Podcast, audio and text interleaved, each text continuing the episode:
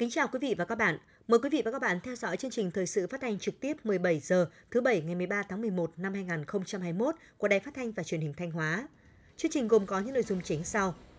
Quốc hội chính thức biểu quyết thông qua nghị quyết về thí điểm một số cơ chế chính sách đặc thù phát triển tỉnh Thanh Hóa. Trường Trung học phổ thông chuyên Lam Sơn kỷ niệm 90 năm thành lập và đón nhận huân chương độc lập hạng nhất.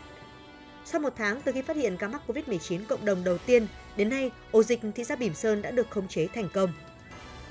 Phần tin thời sự quốc tế, tình hình dịch COVID-19 tiếp tục xấu đi ở châu Âu. Hội nghị APEC lần thứ 28 thúc đẩy động lực cùng phục hồi bền vững. Sau đây là nội dung chi tiết.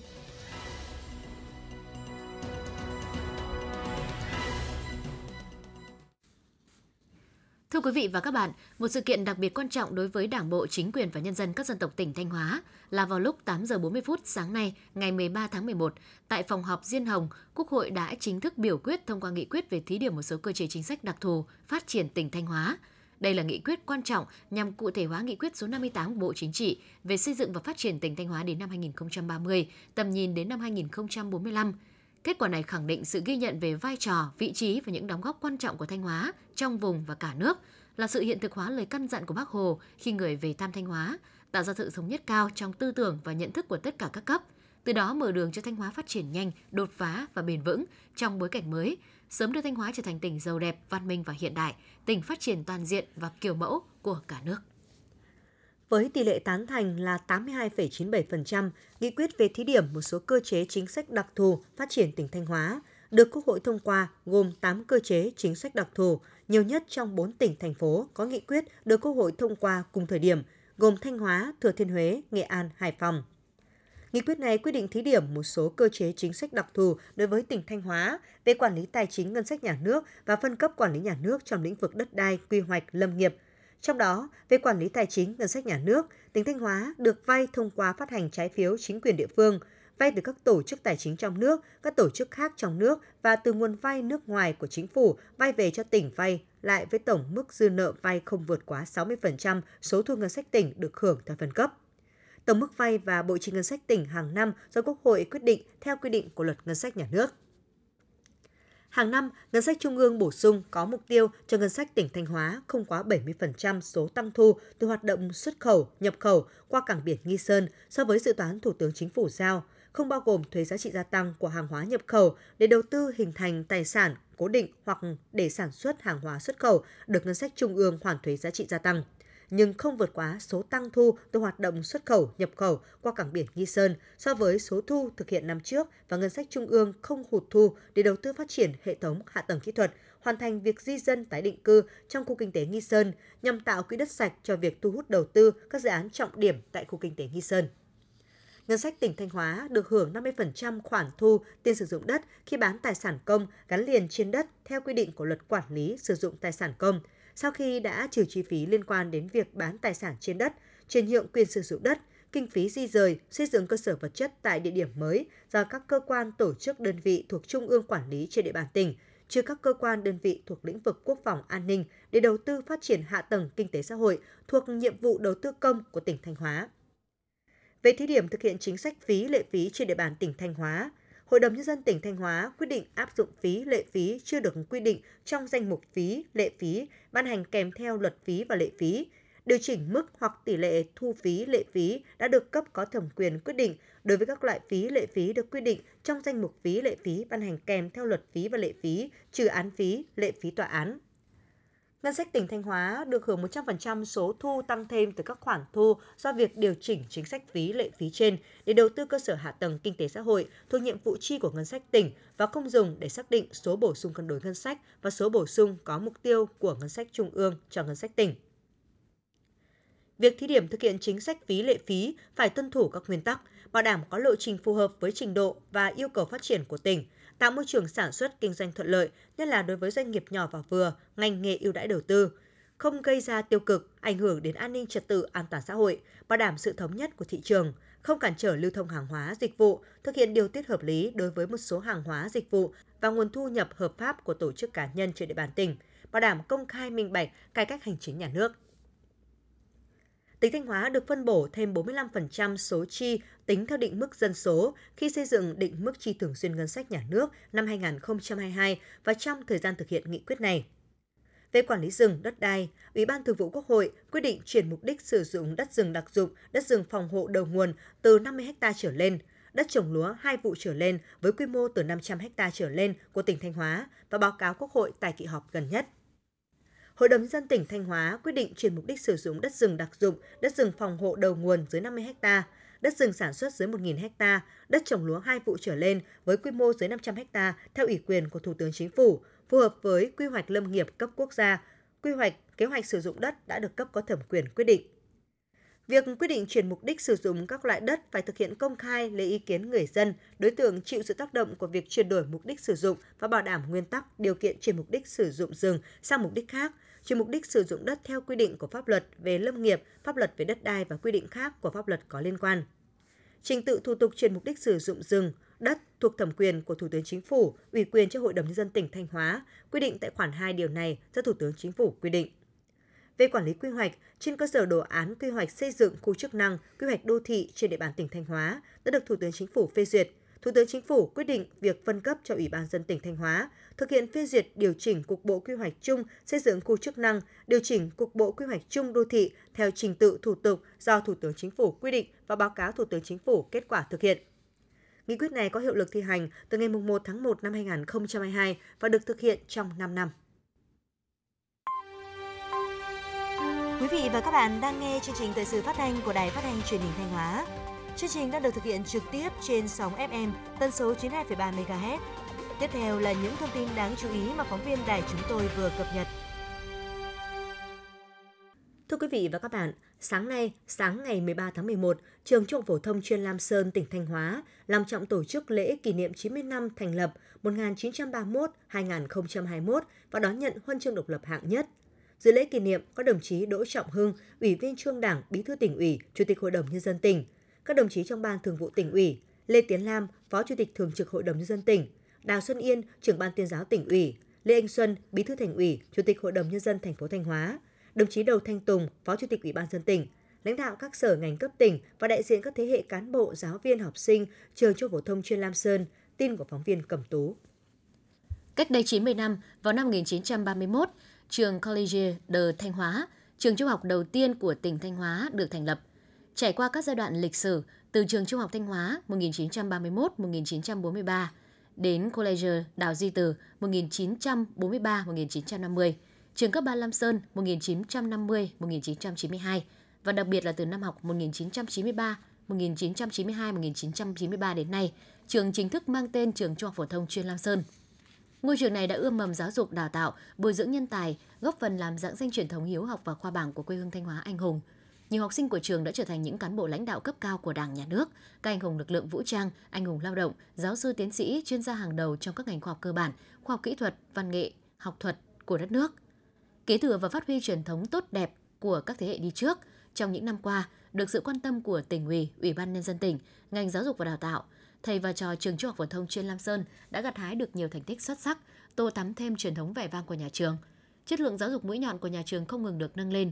Từ năm học 1983-1984 đến nay, nhà trường đã đoạt 1.805 giải quốc gia, trong đó có 87 giải nhất, đạt 56 huy chương vàng tại các kỳ thi Olympic quốc tế và khu vực, trong đó có 12 huy chương vàng, 20 huy chương bạc, 24 huy chương đồng.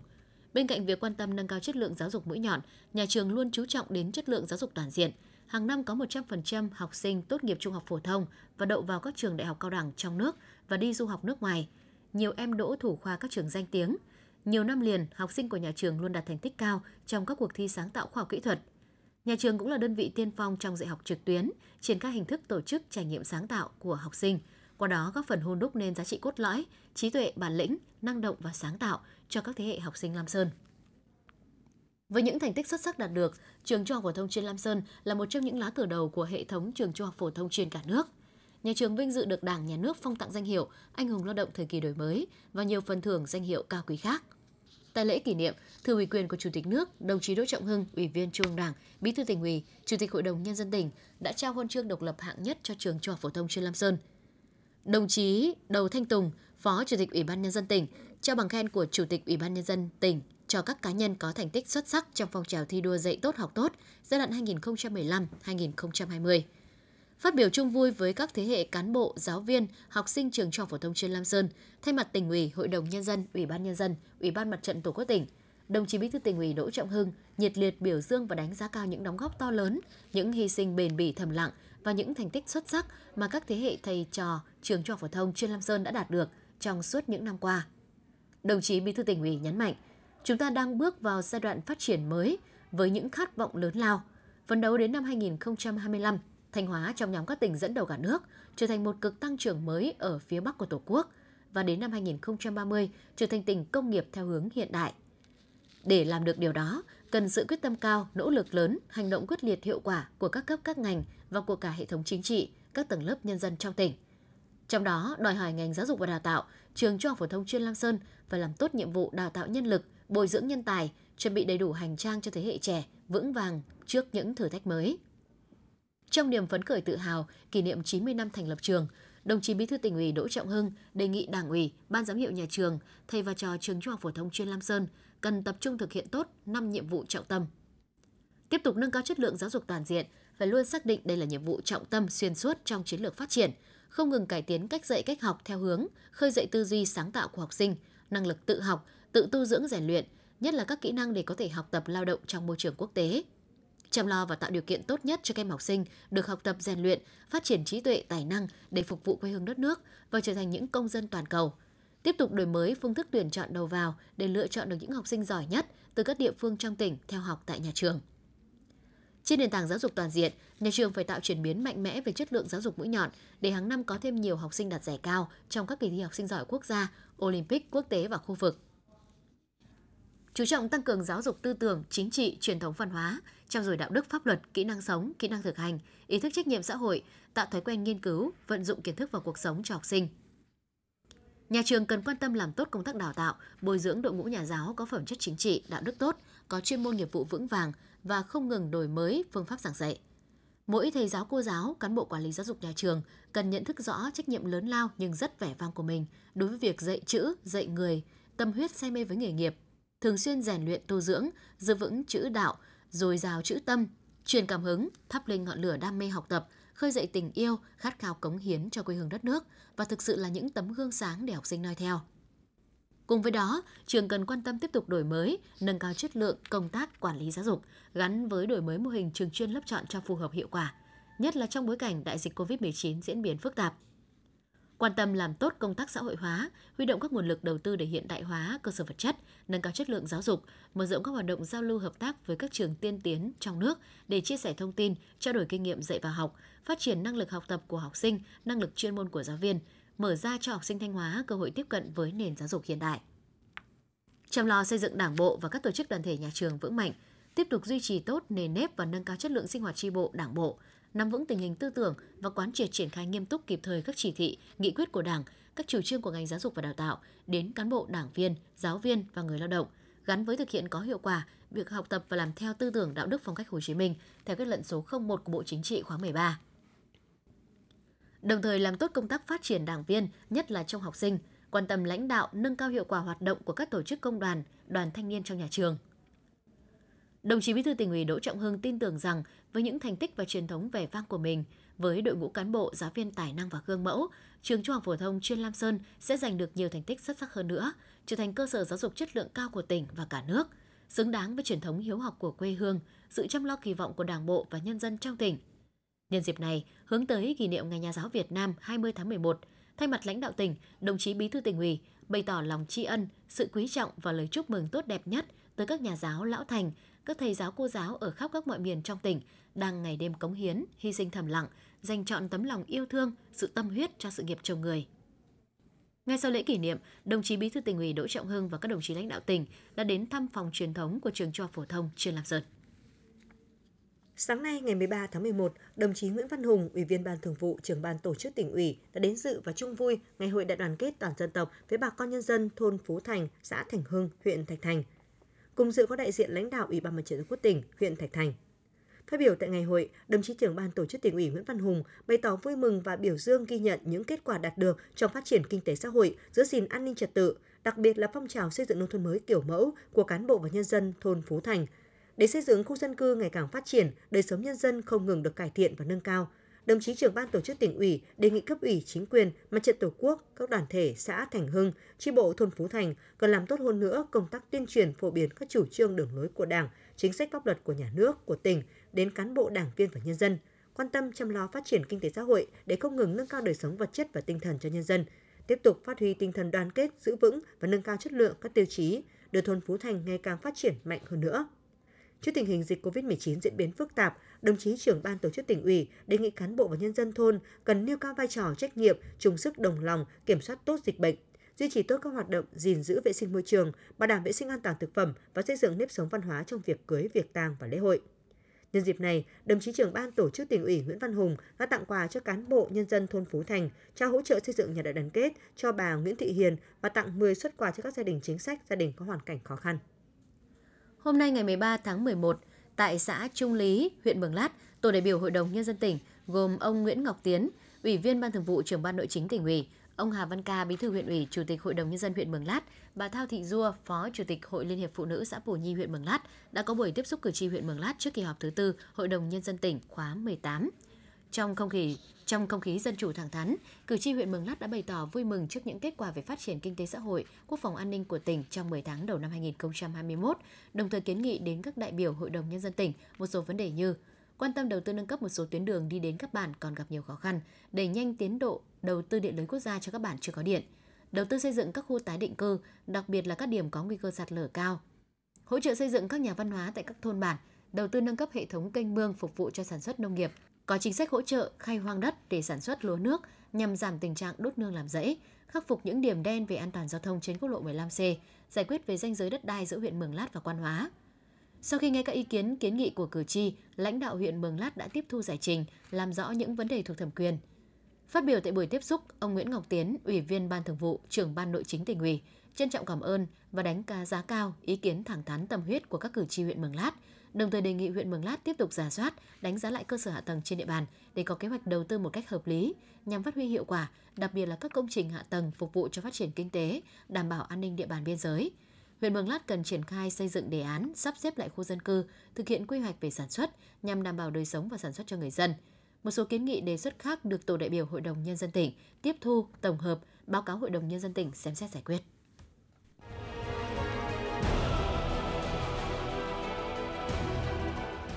Đồng lòng chống dịch COVID-19